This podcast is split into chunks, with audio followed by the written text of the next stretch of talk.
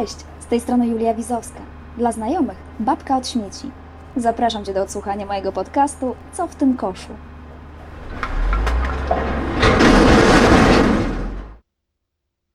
Cześć, dzień dobry. To jest. O matko, to już jest siódmy odcinek podcastu Co w tym koszu. Biorąc pod uwagę, że kolejne odcinki wypuszczam raz w miesiącu, jakoś tak się złożyło, że zawsze na początku, to mam już 7 miesięcy regularnego podcastowania. Nieźle, ale ten czas zasuwa. Ten temat chciałam poruszyć już bardzo dawno. Chodził za mną od dłuższego czasu i uwierał na długo przed tym, jak w ogóle pomyślałam o nagrywaniu podcastów. Bo temat pojawił się poniekąd wraz z rosnącą popularnością pojęcia zero waste w mainstreamie, a poniekąd w związku z moim własnym rozwojem i przez to też świadomej rezygnacji z pewnych rzeczy. I tak za mną ten temat chodzi, chodził i chodził, aż zapytałam w liściku bez śmieci, czyli w moim newsletterze, co wy na to bym nagrała o tym podcast. Odzew był przeogromny. No i oczywiście był bardzo na tak. Dopytałam jeszcze swoich patronów i matronki, bo nie wiem czy wiecie, ale moje podcasty powstają właśnie dzięki osobom wspierającym mnie w serwisie Patronite. Na stronie patronite.pl ukośnik na nowo śmieci. Więc zapytałam te osoby, co powiedziałyby na to, żeby taki właśnie temat był w najbliższym odcinku. No a że powiedziały głośno tak, to mamy to. Temat dzisiejszego odcinka Co w tym koszu brzmi zatem tak. 12 zero waste'owych gadżetów i rozwiązań, bez których kiedyś nie wyobrażałam sobie życia, a dziś uważam za zbędne. Zanim jednak przejdę do sedna, chciałabym jeszcze z całą stanowczością podkreślić, że to, co padnie w tym nagraniu, to moje prywatne zdanie wynikające z moich prywatnych doświadczeń. Absolutnie nie musicie się ze mną zgadzać. Absolutnie nie oczekuję, że będziecie mieli takie same doświadczenia jak ja i będziecie w tym samym miejscu co ja. Nie, no nie, no. Macie prawo do swoich własnych wyborów, swojego zdania i swoich własnych doświadczeń. A skoro to już mamy wyjaśnione, no to lecim na Szczecin. Moja przygoda Zero Waste zaczęła się, można powiedzieć, w 2015 roku, kiedy założyłam bloga na nowo śmieci. Na samym początku skupiałam się na upcyclingu, czyli na przeróbkach. Przerabiałam stare ubrania na akcesoria czy elementy wystroju, puste opakowanie po czymś przekształcałam w szkatułki i tak dalej, i tak dalej. Były bardzo różnorodne pomysły na drugie życie niepotrzebnych rzeczy. Zresztą możecie wejść na stronę na nowośmieci.pl i nadal zapoznać się ze wszystkimi tutorialami. One cały czas tam są, krok po kroku, jak dać drugie życie rzeczom, zamiast wyrzucać je do kosza. Wtedy to już był element zero waste, bo dzięki przeróbkom mniej rzeczy trafiało do kosza, ale ja wtedy jeszcze nie nazywałam tego zero waste'em. To pojęcie nie było, nie istniało w moim słowniku, nie istniało na blogu. Dopiero gdzieś rok później, czyli w 2016 roku, zaczęłam bardziej świadomie podchodzić do idei ograniczania odpadów i przecierać zero waste'owe szlaki. No więc kiedy zaczynałam ograniczać odpady w swoim życiu, oczywiście jednym z pierwszych kroków było przestawienie się na wielorazowe odpowiedniki jednorazówek. I tu dochodzimy do pierwszego gadżetu. Gadżet numer jeden płatki wielorazowe.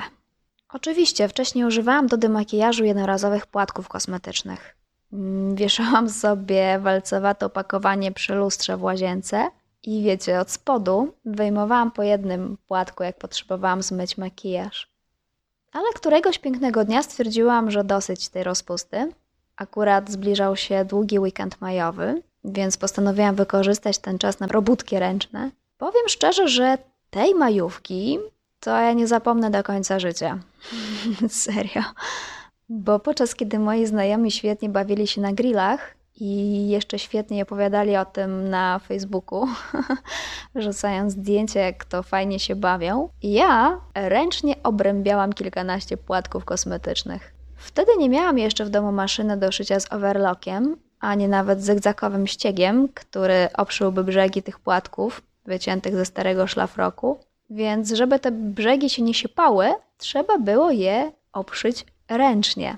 A jako, że to co robię, robię solidnie, to na wykonanie tych wielorazowych płatków ubiłam właściwie całą majówkę. Najgorsze w tym wszystkim było to, że wcale jakoś bardzo długo z tych płatków nie korzystałam. Nie wiem, może rok, maksymalnie dwa lata, ale na pewno nie dłużej. Myślę, że dwa lata to naprawdę takie maksimum. Ale nie dlatego, że one się zniszczyły. Nie, akurat pod tym względem bardzo polecam wielorazówki, bo one mogą posłużyć przez dłuższy czas i dzięki temu oszczędzić Wam naprawdę bardzo dużo jednorazówek. Albo może mm, bardziej e, trafnie byłoby powiedzieć, że nie tyle Wam oszczędzić, co Waszym koszom i środowisku.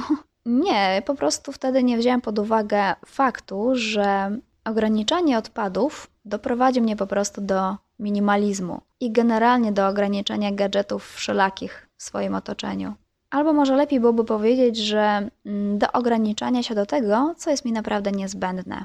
I ja w dalszym ciągu mam te płatki. One są, bo ja czasem pokazuję je na warsztatach zero waste'owych, na wykładach, webinarach, jakby demonstruję, jak mogą wyglądać alternatywy dla jednorazówek, więc one są. Natomiast y, ja na co dzień ich nie używam w takim przynajmniej celu, do jakiego zostały stworzone. One po prostu tak stopniowo wyszły z użycia mojego. Jakby stopniowo popadały w zapomnienie. Ja coraz rzadziej sięgałam po te płatki, rzadziej i rzadziej, aż wcale przestałam. I dzisiaj zamiast płatków nie używam tak naprawdę niczego. Jeżeli mam na sobie makijaż, to nakładam na twarz olej i mm, kosmetyki tak jakby rozpuszczają się w tym oleju, a potem zmywam twarz glinką, bo właśnie glinką myję twarz na co dzień. A jak potrzebuję nanieść na przykład tonik, to pryskam nim z butelki z rozpylaczem bezpośrednio na twarz. Kolejny gadżet również przewędrował do mnie na samym początku zero waste'owej przygody. To jest gadżet numer dwa. Szklany dzbanek z filtrem. A było to tak, kiedy zaczęłam przestawiać się na wielorazowe odpowiedniki jednorazówek, to generalnie przyjrzałam się jednorazówkom i opakowaniom, które w sporych ilościach wyrzucaliśmy do kosza. I wtedy zauważyłam, a było to akurat upalne lato, że z opakowań do kosza trafiało bardzo, bardzo, bardzo dużo plastikowych butelek po wodzie. Bo nie wiem jak wy, ale ja od dziecka słyszałam w domu rodzinnym, że kranówki się nie pije, bo jest ona brudna, bo można się zatruć, bo można jakąś cholerę złapać. I może wtedy była to prawda, ale przez kolejne ćwierćwiecze wiele się w tej kwestii zmieniło. A mimo to nadal miałam w głowie taką barierę psychologiczną przed piciem kranówki. No i okej, okay, stwierdziłam. Rezygnujemy z wody butelkowanej, bo takie też było postanowienie, żeby zrezygnować z wody butelkowanej już nie wyrzucać tych plastikowych butelek do kosza, ale w takim razie zainwestujmy w dzbanek z filtrem. No i tu zaczęły się schody. Po pierwsze dlatego, że dzbanek wybrałam szklany. Ja generalnie wolę szkło od plastiku, bo mm, nie mam wtedy obaw, że po jakimś czasie razem z wodą będę połykać nanoplastik. A poza tym mam też lepsze samopoczucie takie psychiczne, jak spożywam z naczyń ceramicznych i szklanych, a nie plastikowych czy papierowych, które kojarzą mi się z pośpiechem, jednorazowością, jakąś taką, no nie wiem, byle jakością powiedzmy. Nie wzięłam jednak pod uwagę jednego, że w naszym domu żyje sobie potężna siła, która sprawia, że nawet stojący sobie spokojnie na blacie szklany dzbanek potrafi z tego blatu spaść i roztrzaskać się na milion kawałków. Tą siłą jest nasz kot, a dzbanek rzeczywiście roztrzaskał się na milion kawałków. Jeszcze gorsze w tym wszystkim było to, że tych stłuczonych szklanych skorupek nie wolno było wyrzucać do pojemnika na szkło, tylko należało wrzucić do kosza na zmieszane. Jeśli po tym, co właśnie teraz powiedziałam, zrobiliście wielkie zazdumienia oczy, to odsyłam Was do drugiego odcinka podcastu, w którym mówiłam, dlaczego nie każde szkło można wrzucać do kosza na szkło. To tak w ramach dygresji. A wracając, wiecie co zrobiłam, kiedy potłukł mi się pierwszy dzbanek filtrujący?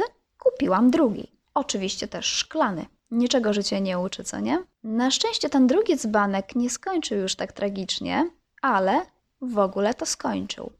Powodem były filtry. Słuchajcie, filtr należało wymieniać raz na trzy tygodnie. Czyli po tych trzech tygodniach zostawało się z kawałkiem plastiku wielkości dłoni, który należało wrzucić do zmieszanych, bo nie było żadnych zbiórek tych filtrów w celach ich recyklingu. I o ile wiem, ten producent akurat nadal nie ma programu recyklingu własnych filtrów. Pierwsze filtry jeszcze próbowałam zagospodarowywać na własną rękę. I na blogu możecie znaleźć instrukcję wykonania zielnika z zużytych filtrów. Ale umówmy się, Przerobisz w ten sposób nie wiem, pięć filtrów, sześć, siedem. A co robić z resztą? Wydawało mi się to kompletnie bez sensu, żeby wodę butelce PET, która to butelka jest potencjalnie dobrze recyklingowana w Polsce, zastąpić filtrem, który wcale nie jest recyklingowany. No co to za interes? Skoro postanowiłam ograniczać odpady, to trzeba je ograniczać z sensem. I tak, z dnia na dzień przestałam filtrować wodę. Zaczęłam pić kranówkę. Chociaż na początku zawsze coś do tej wody dodawałam. Jakieś liście mięty, plasterek ogórka, sok z cytryny lub pomarańczy, żeby wiecie, zabić posmak kranówki. Z perspektywy czasu powiem jednak, że tak naprawdę największym wyzwaniem było mentalne przestawienie się na picie kranówki. Takie przesunięcie wajchy w głowie, że jednak się da, że jednak można pić wodę z kranu i nadal żyć. Jakość wody pitnej jest w wodociągach non-stop monitorowana. Na stronie miejskich wodociągów z reguły są publikowane wyniki tych badań. Mi sporo też dało to, że poszłam któregoś dnia do warszawskich filtrów i zobaczyłam na własne oczy, jak się odbywa proces oczyszczania wody. Byłam tam z racji tego, że pisałam książkę Nie śmiejcie, w której tej książce opisywałam, w jaki sposób jest filtrowana woda od samego ujęcia aż do e, momentu wprowadzenia do budynków mieszkalnych. Dzięki temu też wiele sobie wyjaśniłam i poukładałam w głowie. Jeśli jednak Wy macie jakieś wątpliwości, czy woda w Waszym budynku nadaje się do picia, to warto zwrócić się z tym do administracji albo samodzielnie wykonać badania w sanepidzie, tylko trzeba liczyć się z tym, że te badania będą kosztowały jakieś kilkaset złotych. Ok, a przed nami kolejny gadżet. I to jest ten gadżet, którym na samym początku swojej zero waste'owej drogi totalnie się zachwyciłam. Totalnie. gadżet numer 3 myjka kanopna do naczyń. Ja na początku, mm, jak w 2017 roku otworzyłyśmy z dziewczynami, znajomymi mm, naszą pracownię 4x3 i zaczęłyśmy urządzać warsztaty, to ja wystartowałam na samym początku z warsztatami zero waste'owymi. To były warsztaty, które się nazywały Niezbędnik Zero Waste. Robiłam podczas takiego kombo pięciogodzinnego między innymi warsztaty dziergania myjek konopnych. O tych myjkach opowiadałam na blogu, podczas wykładów czy innych zero waste'owych warsztatów. Nadal zresztą na blogu mam artykuł o tym, jak na co dzień dbać o te myjki, czyli jak je wyparzać, jak czyścić. Używałam też w domu, nie? Bo to nie było tylko tak, że ja tylko na warsztatach czy wykładach, tak zupełnie czysto teoretycznie. Nie, ja te myjki też dziergałam dla nas i myśmy korzystali z nich w domu, zarówno do mycia naczyń, jak i ale to akurat już nie była włóczka konopna, tylko była włóczka lniana. Była taka grubsza, taka bardziej mięsista i z tej włóczki lnianej mm, myjki służyły do mycia ciała, więc e, zarówno od strony teoretycznej, jak i od strony praktycznej korzystałam z tych myjek. I tak korzystałam, korzystałam, korzystałam, a potem przestałam tych myjek potrzebować. I tu się nałożyły dwie sprawy. Po pierwsze, ja się tak bardzo zachwycałam tymi myjkami konopnymi, Dlatego, że w momencie, gdy pojawiły się w moim życiu, one były tak naprawdę jedyną alternatywą dla tych popularnych poliuretanowych gąbek do mycia naczyń. Myjki były czymś naturalnym, czymś bez tworzywa sztucznego, czymś, co miało dłuższy żywot, no bo w przeciwieństwie do gąbek, myjki można było chociażby wyparzyć i w ten sposób zabić drobną stroję. Zresztą te gąbki do mycia naczyń musiały być o wiele częściej wymieniane Mówi się, że nawet po tygodniu muszą być wyrzucone do kosza i wymienione na czystszy model. Mm, z myjkami konopnymi tak nie było. Można było przez dłuższy czas skorzystać. A potem, w miarę coraz większej popularności idei Zero Waste, zaczęły pojawiać się inne alternatywy dla mm, popularnych poliuretanowych gąbek, które były zdecydowanie wygodniejsze. Dlaczego wygodniejsze? Dlatego, że myjkę trzeba było najpierw wykonać. I ten, kto choć raz wydziergał na drutach taką myjkę, wie o tym, jak bardzo potem bolą ręce i jak bardzo jest darta skóra na palcach. I jak w ogóle boli wszystko, piecze i pojawiają się bąble na palcach. I że zrobienie myjki generalnie zajmuje sporo czasu, to nie jest takie hop siup. W użytkowaniu myjka też jest dosyć specyficzna, dlatego że robi się bardzo sztywna po namoczeniu jej w wodzie i może być po prostu niezbyt wygodna. Ja też w międzyczasie zaczęłam testować inne rozwiązania i ostatecznie zatrzymałam się na szczotce do mycia naczyń. jest drewniana. Przy odpowiednim przechowywaniu, przy odpowiedniej pielęgnacji, też dbaniu o tą szczotkę, również jej starcza na bardzo długo, a przy tym jest bardzo wygodna w życiu i nie muszę jej robić ręcznie. A drugi powód, dlaczego przestałam używać myjki i dlaczego rzadziej używam szczotki do mycia naczyń, to przeprowadzka, remont i zamontowanie zmywarki. I nie ma moim zdaniem lepszego i bardziej ekologicznego rozwiązania niż zmywarka z trybem eko, który pobiera bardzo mało wody. U nas to jest 6 czy 7 litrów na cały cykl. Pobiera bardzo mało energii i super się sprawdza przy zmywaniu na co dzień. I nie byłabym sobą, gdybym w tym momencie nie dodała jeszcze, że jeżeli używacie myjek konopnych, to nie wyrzucajcie proszę zużytych myjek do odpadów bio, czyli do brązowego kontenera. Często widzę dyskusje o tym w grupach zero waste'owych i widzę argumenty, że przecież taka myjka jest biodegradowalna, więc jak najbardziej nadaje się do kosza na bio. Ale nie, nie nadaje się. Owszem, jest biodegradowalna, ale ta biodegradacja nie następuje w parę tygodni kompostowania. O kompostowni przemysłowej opowiadałam w jednym z poprzednich odcinków podcastu. Zachęcam do odsłuchania, jeśli ten temat Was interesuje. Ale żeby Wam teraz zobrazować, dlaczego nie wyrzuca się takiej zużytej myjki do kosza na bio, to powiem tak. Wyobraźcie sobie, że do kosza na bio wyrzucacie bawełnianą skarpetkę. Wyrzucacie? Bo wydaje mi się, że jednak jest jakiś taki opór, żeby nie wyrzucać do kosza na odpadki biodegradowalne starej bawełnianej skarpetki, co nie? Przynajmniej mam taką nadzieję, że tego nie robicie. Ale właściwie to czemu nie wyrzucacie bawełnianych skarpet, koszul, t-shirtów do bio? Przecież one są biodegradowalne. Droczę się oczywiście, ale mam nadzieję, że dzięki temu lepiej zrozumiecie, dlaczego nie należy jednak wyrzucać myjek do brązowego kosza. Skoro jesteśmy przy biodegradacji i koszu na bio, opowiem Wam przy okazji o kolejnym gadżecie. To już będzie czwarty gadżet. A więc gadżet numer cztery bambusowa szczoteczka do zębów. Bambusowe szczoteczki do zębów pojawiły się bardzo szybko w zero waste'owym mainstreamie. I ja, na fali ograniczania plastiku, po te bambusowe szczoteczki na początku sięgałam. Używałam ich chyba, bo ja wiem, może przez dwa lata. Trochę to w każdym razie trwało. Chociaż już od początku miałam do tych szczoteczek pewne ale. Po pierwsze, bardzo mi przeszkadzało to, że powstają one na drugim końcu świata. A jeśli znacie mnie albo obserwujecie moją działalność od dłuższego czasu, to prawdopodobnie wiecie, że bardzo mocno opowiadam się po stronie lokalności. No więc te kawałki bambusów przetransportowane z Azji mm, bardzo mocno mnie uwierały. Po drugie, bambusowe szczoteczki miały bardzo nietrwałe włosie. I tu można oczywiście mówić, że pewnie mocno dociskam szczoteczkę do zębów, albo że szczoteczki tak czy siak trzeba często wymieniać, ale jeżeli po tygodniu czy dwóch korzystania ze szczoteczki to włosie tańczy każde w swoją stronę, czego nie obserwowałam przy wcześniejszych szczoteczkach do zębów, no to znaczy, że coś jest tutaj mocno nie tak. Po trzecie, bambusowe rączki tych szczoteczek bardzo szybko zaczynały mi pleśnieć.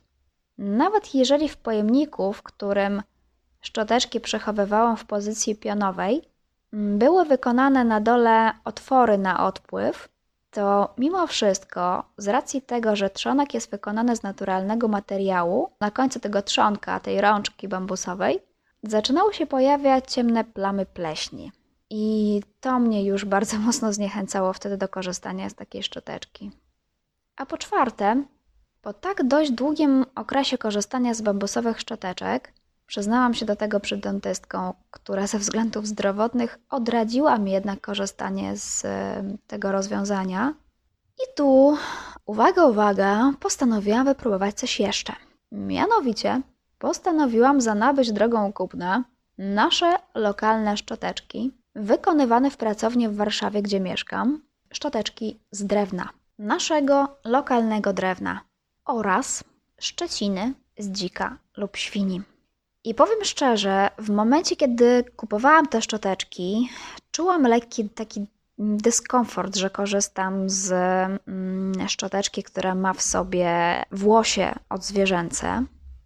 Natomiast najmocniej zaczęło mnie to uwierać podczas korzystania ze szczoteczki. To, że włosie pochodziło od zwierzaka, było w tej szczoteczce bardzo, bardzo czuć. Nie dałam rady jej używać więcej niż no, parę razy. Ok, parę razy korzystałam ze względów mm, po prostu smakowych, że tak powiem. Nie dało rady więcej z tego korzystać. Natomiast mam nadal tę szczoteczkę, nie wyrzuciłam jej i w tym momencie używam jej do sprzątania w łazience.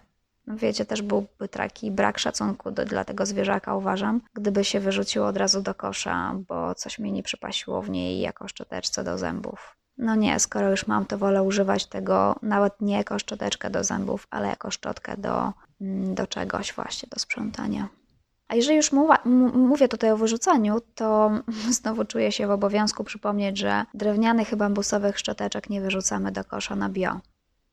I jak coś, to o tym więcej mówiłam w drugim bodajże odcinku podcastu i po prostu Was tam odsyłam. Natomiast pozostając w wątku dentystycznym, chciałabym podzielić się z Wami jeszcze jednym zero waste'owym rozwiązaniem, które dawniej uważałam za lepsze dla środowiska, a które jak okazało się jest gorsze dla człowieka. A więc numer 5 pasta do zębów domowej roboty. Wiecie, lubię na sobie eksperymentować. A właściwie powinnam powiedzieć, że zanim podzielę się jakimiś, jakimiś pomysłami ze światem, testuję je na sobie.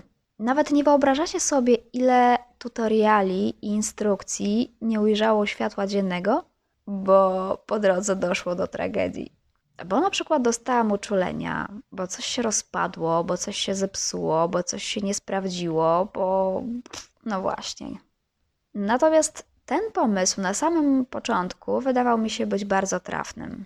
Zrobienie własnej pasty do zębów z glinki, oleju kokosowego i olejków eterycznych było bardzo szybkie i bardzo proste. Dodatkowo do przechowywania mm, wykorzystywałam stary pojemnik po fluidzie, taki z pompką. Cieszyłam się, no bo dawałam przedmiotowi drugie życie. I wszystko było niby pięknie i fajnie, ale skończyło się w momencie wizyty u dentystki, która dobitnie uświadomiła mi, że podczas ograniczenia odpadów warto wziąć pod uwagę również własne zdrowie. A może nawet przede wszystkim własne zdrowie, bo zdrowie jest jednak ważniejsze od zero waste. Od tamtej pory nie kombinuję już z pastami domowej roboty, bo uznaję też, że nie mam odpowiedniej wiedzy do tego, by stworzyć takie pasty, które nie szkodzą, więc po prostu oddaję się w ręce specjalistów i kupuję pasty. Z tym, że też trzeba uważać, bo raz mi się zdarzyło trafić w sklepie na pastę, która była bardzo zła. Była tak bardzo zła, jak tylko zła być może, mimo że na opakowaniu była informacja, że ta pasta do zębów jest, wiecie, super, puper, eko, bio, i w ogóle. Mój błąd, że nie przeczytałam składu, bo gdybym przeczytała, nigdy bym takiej pasty nie kupiła. Bo zawierała ona w sobie tak: olej kokosowy, olejek z drzewa herbacianego, ksylitol i sodę. To jest skład, którego też używałam w swoich domowych pastach i dzisiaj już wiem, że to jest bardzo zły skład, jeszcze gorszy od tego, który zawiera glinkę, bo soda m.in. zdziera szkliwo. Nie polecam. No dobrze, skoro jesteśmy w łazience, to w niej jeszcze na chwilę pozostańmy i opowiem Wam o rozwiązaniu, które, którego zrezygnowałam, mimo że na początku wydawało mi się super fajną opcją zero waste'ową. Numer 6. Pasta cukrowa do depilacji. Słuchajcie, może depilacja pastą cukrową w salonach wygląda trochę inaczej. Nie wiem. Wiem, że robienie tego w domowych warunkach było totalną katastrofą. Dla tych z Was, którzy nie wiedzą, na czym polega depilacja pastą cukrową, już tłumaczę. Otóż pastę cukrową przygotowuje się w domu z, cukry, z cukru, z wody i odrobiny soku z cytryny. Ten cukier trzeba w garnku skarmelizować, ale nie doprowadzając jednocześnie do konsystencji twardego kamienia. Ta pasta musi przypominać plastelinę. Ma być miękka, przylepiać się do skóry, bo ta depilacja polega właśnie na tym, że pasta przylepia się do skóry i jak szybko ją zerwiemy, to razem z włoskami. Mimo całej swojej naturalności i łatwości w przygotowaniu, stosunkowej łatwości w przygotowaniu oczywiście, ta metoda miała w moim odczuciu swoje wady.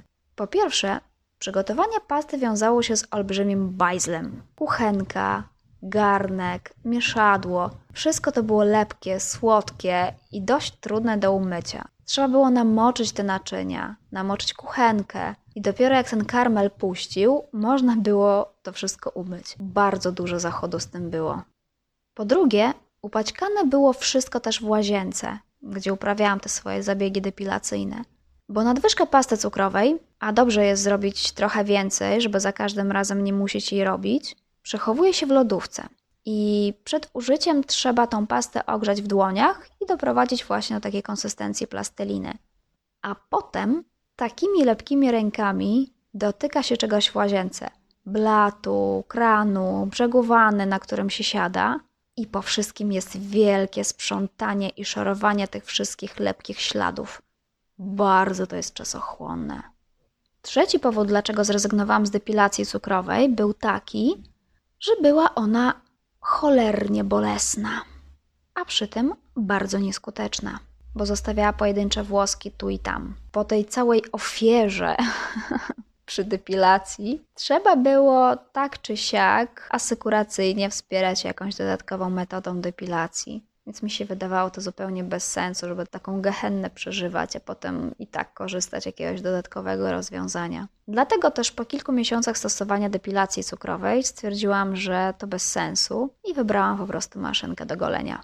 No dobra, nadal jesteśmy w łazience. Często łazienki mamy połączone z toaletą, więc od razu przechodzimy do kolejnego gadżetu, który nam obowiązkowo w tej toalecie towarzyszy. I tu czulam osoby wysoko wrażliwe na tego typu treści i mające bardzo bogatą wyobraźnię, tudzież osoby, które właśnie jedzą śniadanie, że za chwilę mogą paść smaczki.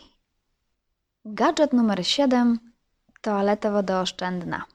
Słuchajcie, to miał być hit. To miał być mój prywatny, osobisty hit bardzo przemyślany, upatrzony, wyczekany.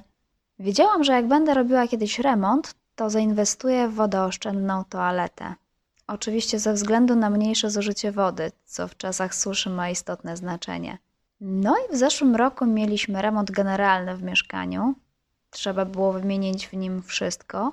I jak doszło do zakupu sedesu, to wybraliśmy właśnie wodooszczędne. I niby powinien być w tym miejscu happy end. Wszyscy zadowoleni, kurtyna, ale happy endu nie będzie. Dlaczego? A no dlatego, że tak. Jednorazowe zużycie wody, czyli przy jednym spłukiwaniu, rzeczywiście było mniejsze niż standardowo w toaletach.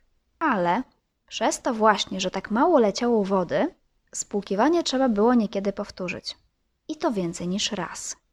Więc wiecie, Mimo początkowej euforii, bo wydawało nam się, że zużycie wody spadło, po jakimś czasie nastąpiło zderzenie z rzeczywistością długoterminową i dopiero porównanie rachunków za wodę aktualne i sprzed roku czarno na białą pokazały, że toaleta wodooszczędna nie jest wcale rozwiązaniem ekologicznym, bo paradoksalnie generuje większe zużycie wody. Co więcej, słuchajcie, Rozmawiałam z osobami pracującymi w wodociągach i kanalizacji przy usuwaniu zatorów i od tych osób wiem, że coraz większa popularność toalet wodooszczędnych wpływa bezpośrednio na awarię w sieci kanalizacyjnej. Dlatego, że kiedy do sieci trafia mniej wody, nieczystości nie usuwają się wraz z, wiecie, wartkim nurtem, tylko osadzają się na ściankach kanałów. I tak się gromadzą, z czasem doprowadzając do zatorów. Żeby zapobiec awariom, w wielu miejscach przedsiębiorstwa wodociągowe wtłaczają do sieci spore ilości wody, no, żeby przypłukać sieci kanalizacyjne. Dlatego w ostatecznym rozrachunku wychodzi, że urządzenia sanitarne, które miały oszczędzać wodę, zużywają jej więcej niż standardowe toalety. Czy byłoby nawet trafnie powiedzieć, przyczyniają się do zużywania większej objętości wody niż standardowe toalety. Dobra, koniec toaletowego tematu. Zapraszam wrażliwców do powrotu do audycji.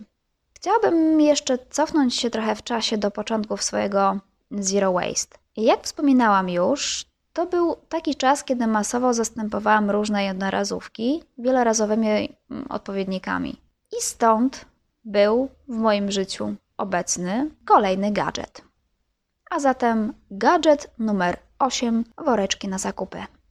Słuchajcie, dawniej ja również, jak cała Polska, jak, jak jest długa i szeroka, używałam zrywek, czyli cienkich foliowych torebek do pakowania owoców i warzyw. Na fali ograniczania odpadów przestawiałam się jednak na wielorazowe woreczki. Miałam ich kilka. Do dużego worka z grubej bawełny kupowałam pieczywo w piekarni, a do mniejszych, najpierw bawełnianych, potem firankowych, do tych woreczków pakowałam warzywa i owoce. Jeszcze przez krótki okres do bardzo małego woreczka z nieprześwitującej bawełny pakowałam płatki migdałowe kupowane na wagę. Ale akurat ten woreczek z mojego użycia odpadł jako pierwszy.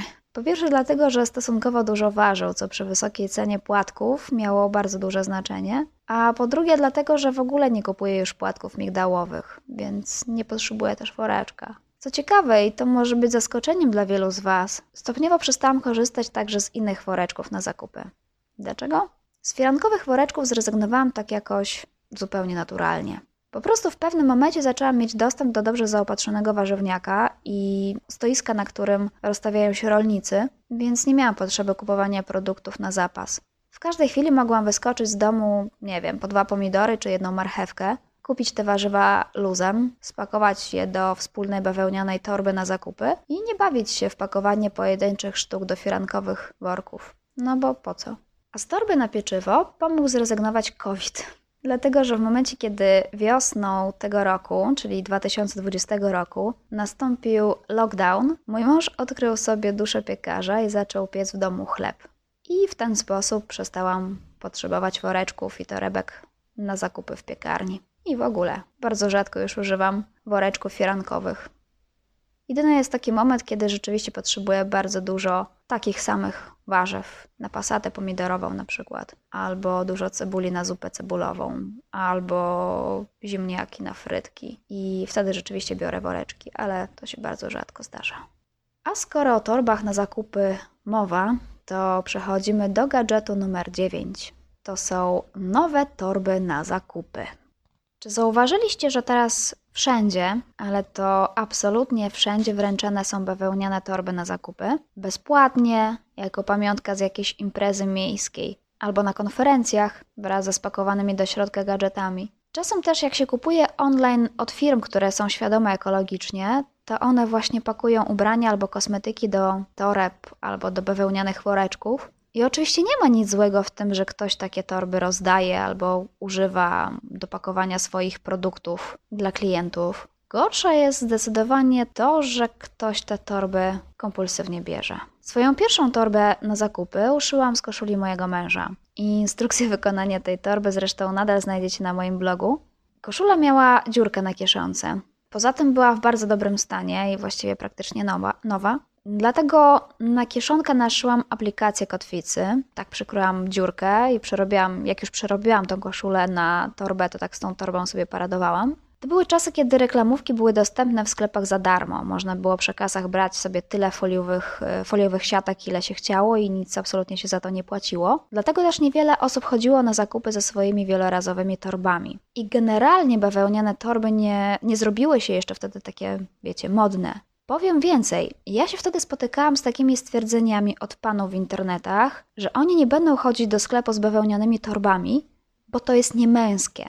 I serio, jeżeli macie wystarczająco dużo czasu, żeby przewinąć dyskusję na blogu czy w moich mediach społecznościowych, zwłaszcza na Facebooku, do czasu, nie wiem, 2016 roku, 17 może, to znajdziecie jeszcze takie dyskusje.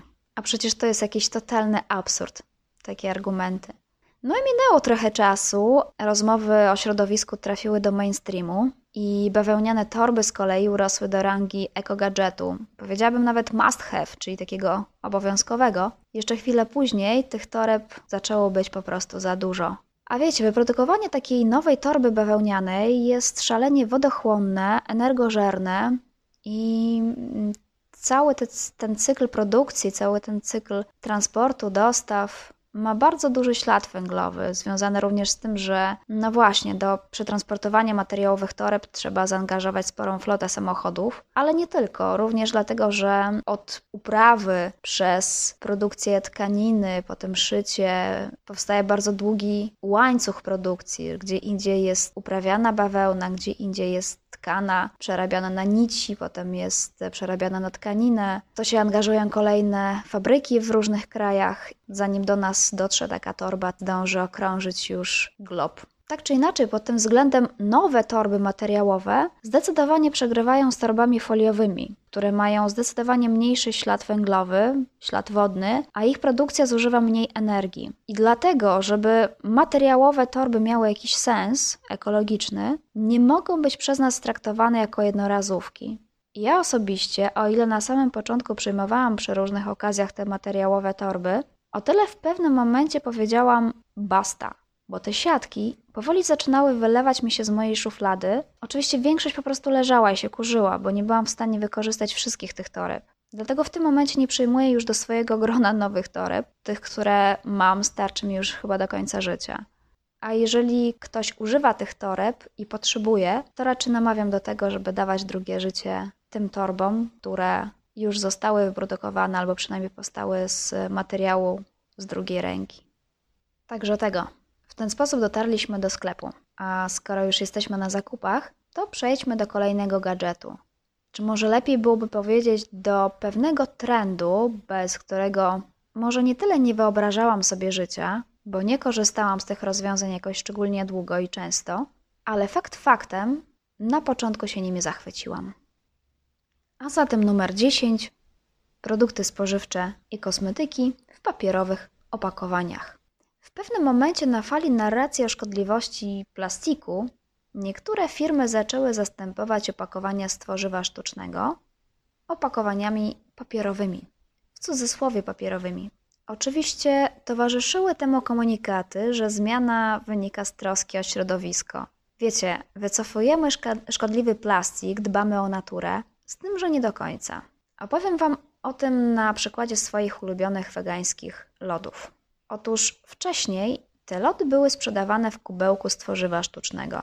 To było bodajże HDPE, czyli dość dobrze recyklingowane w Polsce tworzywo. Co najważniejsze, to było tworzywo jednorodne, czyli składało się z jednego materiału, dzięki czemu recykling był łatwiejszy do zastosowania. Ale w pewnym momencie plastikowe opakowania zostały wycofane i zastąpione opakowaniami papierowymi.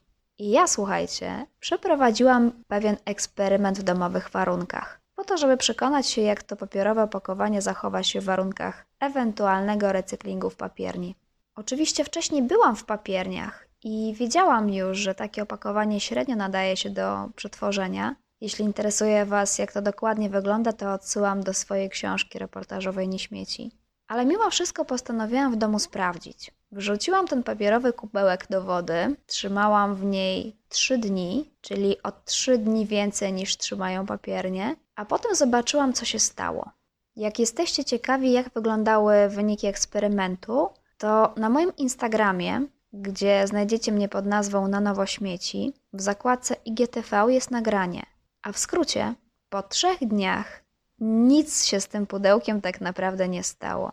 Puścił klej na szwie, trochę odkleiło się denko, ale generalnie opakowanie zachowało swój pierwotny kształt. Podczas gdy, aby takie opakowanie nadawało się do przetworzenia, powinno się zachowywać jak makulatura, czyli pod wpływem wody stać się taką pulpą papierową, taką jak znacie, nie wiem, z przedszkola. No a to opakowanie, zresztą tak jak większość papierowych opakowań do kosmetyków czy produktów spożywczych, nie nadawało się do recyklingu, dlatego że było dodatkowo pokryte warstwą folii dla zapewnienia wodoodporności lub odporności na tłuszcze zawarte w żywności i kosmetykach. Dlatego jak mówimy o papierowych opakowaniach, to warto pamiętać, że one są papierowe tylko z nazwy tak naprawdę, bo w rzeczywistości to opakowanie jest wielomateriałowym. Oprócz papieru mamy do czynienia również z folią, a to jest spore utrudnienie i spore wyzwanie dla recyklingu. No dobra, ostatnia sprawa dotycząca zakupów. Nie jest to gadżet. Nie jest również trend. Nie jest zjawisko. Jest to natomiast portal. Strona www służąca zakupom online, którą na samym początku bardzo się zachwyciłam, dlatego że na tej stronie można było kupować i sprzedawać swoje ubrania i akcesoria, czyli rzeczy z drugiej ręki. Powitajmy zatem numer 11, portal Vinted.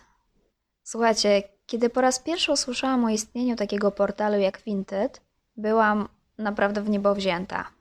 Dla tych z Was, którzy nie kojarzą tego portalu, już wyjaśniam, że na Vinted można wystawiać na sprzedaż zawartość swojej własnej garderoby. Jeśli z jakichś ubrań już nie korzystamy, jeśli jakieś ubrań już nie nosimy, a są one w jeszcze w dobrym stanie, w takim, wiecie, stanie handlowym. Oczywiście byłam bardzo zadowolona, że powstała taka strona i oczywiście, że znałam i korzystałam z różnych wcześniejszych miejsc w sieci, gdzie można było kupować, sprzedawać albo wymieniać się ubraniami pomiędzy osobami prywatnymi. Nie wiem, czy ktoś z Was pamięta jeszcze taką stronę jak szafa.pl, od której mm, wzięło się niechlubne określenie szafiarki. W swoim czasie aktywnie z tego portalu korzystałam. Korzystałam też z aukcji i ofert na Allegro w czasach, kiedy sprzedawały tam przede wszystkim osoby prywatne. Jak teraz e, tak sobie o tym myślę, to była jakaś epoka przed dinozaurami, bo potem osobom prywatnym przestało się już opłacać sprzedawać na Allegro ze względu na wysokie prowizje i opłaty, więc serwis został przyjęty przez zawodowych sprzedawców. Nie wiem, co teraz dzieje się na Allegro, bo już dawno nie robiłam tam zakupów. Grunt, że jak pojawił się Vinted, bardzo się z tego powodu cieszyłam. I nadal robię tam zakupy. Rzadko, bo rzadko, bo generalnie nie często kupuję ubrania, ale jednak korzystam. I mój zapał niestety nie jest już taki jak kiedyś. Dlaczego? No to tak. Znowu będzie w punktach. Po pierwsze, dlatego, że ubrania, które użytkownicy wystawiają na Vinted, to głównie ubrania z popularnych sieciówek. A ja z pełną premedytacją w sieciówkach nie kupuję. Powodem jest nie tylko kwestia fair trade, czyli sprawiedliwego handlu i sprawiedliwego wynagradzania za pracę, ale też tego, że lubię wspierać małych, lokalnych producentów. Jeszcze innym powodem jest też jakość tych ubrań. Od lat zwracam uwagę na jakość rzeczy po to, żeby te rzeczy posłużyły mi jak najdłużej. No więc jak na Vinted mam te same sieciówki, tylko dodatkowo już używane, to mi szczerze mówiąc odechciewa się tam zakupów. No bo jaki to jest sens? Lubię kupować drugiej ręki, ale ubrania dobrej jakości. Drugi powód, dlaczego nie jestem już tak bardzo zapalona tym portalem, jest poniekąd związany z pierwszym powodem. Otóż mam wrażenie, że jestem jedną z nielicznych użytkowniczek, które zwracają uwagę nie tylko na wygląd ubrań i to, czy one są aktualnie modne, ale również na jakość. Bardzo, bardzo rzadko w ofertach publikowane są informacje na temat składu. Oczywiście, jeżeli coś mi się podoba, to piszę do sprzedawcy, dopytuję o zdjęcie metki. Z tym, że prawda jest taka, że połowa moich wiadomości z pytaniem o skład pozostaje bez odpowiedzi. Widzę, że użytkowniczka przeczytała moją wiadomość, ale z jakichś powodów mi na nią nie odpowiada. A jak już dostaję odpowiedź, to najczęściej taką, że w składzie dominuje poliester. I wtedy sama rezygnuję z tej rzeczy. Trzeci powód także jest związany z tym, co powiedziałam już wcześniej, a dotyczy z kolei moich sprzedaży. Jak już wspominałam, stawiam na rzeczy dobrej jakości. Ubrania generalnie sprzedaję bardzo rzadko, bo jak już kupuję, to noszę do momentu, aż w ogóle przestaną nadawać się do czegokolwiek. Jedyny powód, dlaczego w ogóle miałabym sprzedawać, czy wystawiać właśnie na sprzedaż odzież swoją własną, to zmiana rozmiaru. I takiej zmiany doświadczyłam w tym roku. W związku z lockdownem, ograniczoną aktywnością fizyczną i bardzo dużym apetytem w zamknięciu, no co tu dużo mówić, przybrałam na wadze. I rzeczy, które miałam jeszcze praktycznie nowe, musiałam odsprzedać. Nie były to rzeczy modne w tej chwili. Nie były to rzeczy takie, które zobaczycie na witrynach popularnych sieciówek. Były to ubrania klasyczne, z wysokogatunkowych materiałów często szyte ręcznie przez krawcowe na zamówienia albo przez polskich projektantów. Ale to wszystko było nieważne. Zdecydowanie ważniejsze było to, że nie były to ubrania z Berszki, Zary, H&M czy innej popularnej marki. Próbowałam je sprzedać przez jakiś czas, a potem stwierdziłam, że to nie ma sensu i te rzeczy po prostu oddałam. Taka tam smutna konsumencka historia. Powoli zbliżam się ku końcowi tej swojej listy, Pozostała mi tylko jedna zero-waste'owa sprawa do omówienia, I nie bez powodu zostawiłam ją właśnie na koniec, bo to jest coś, od czego się tak naprawdę wszystko zaczęło. A zatem numer 12. Nie wszystko warto upcyclingować. Historia na nowo śmieci zaczęła się od przeróbek. To tutoriale na drugie życie rzeczy rozkręciły tego bloga. To z upcyclingu zaczęłam organizować pierwsze swoje warsztaty stacjonarne. I nadal kocham przeróbki. Nadal prowadzę warsztaty z upcyclingu. Ale wraz z upływem czasu, wraz ze zdobywaniem doświadczenia i wraz z kolejnymi podróżami do zakładów przetwarzających odpady i dowiadywaniem się, jak wygląda recykling surowców, albo jak wygląda świat po drugiej stronie kosza, jak to często mówię, wraz z tym wszystkim przyszło do mnie zrozumienie tego, że nie wszystko warto przerabiać na własną rękę. Czasem lepiej wrzucić to opakowanie do odpowiedniego pojemnika i tym samym dać mu szansę na powrót do obiegu. I tu mam na myśli na przykład szklane słoiki, które w okresie halloweenowym czy świąteczno-noworocznym są masowo malowane, oklejane, zabarwiane, ozdabiane różnymi pierdołami. No fajnie, może dzięki temu ten słoik nie trafi od razu do kosza, tylko postoi w mieszkaniu tydzień dłużej. Ale jeśli ostatecznie ma trafić do kosza i do tego kosza trafi, to raczej już nie będzie miał szansy na recykling, bo mocny klej czy trwałe farby są po prostu zanieczyszczeniem. Podobnie jest z papierem. Wrzucone do kontenera gazety mogą być jeszcze odzyskane, albo wiecie, tutka po papierze toaletowym, która bardzo często jest przerabiana wraz z dziećmi na jakieś zabawki czy jakieś ozdoby. No ale takie właśnie klejone papierowe bombki albo klejone z oczkami, różkami, nóżkami, rączkami, ozdóbki już nie bardzo mogą być odzyskane. Butelka PET jest super surowcem, ale jeśli ją przerobimy z dzieckiem na jakąś, nie wiem, żabkę skarbonkę, to taki wytwór rąk i wyobraźni raczej poleci już do kosza na zmieszane.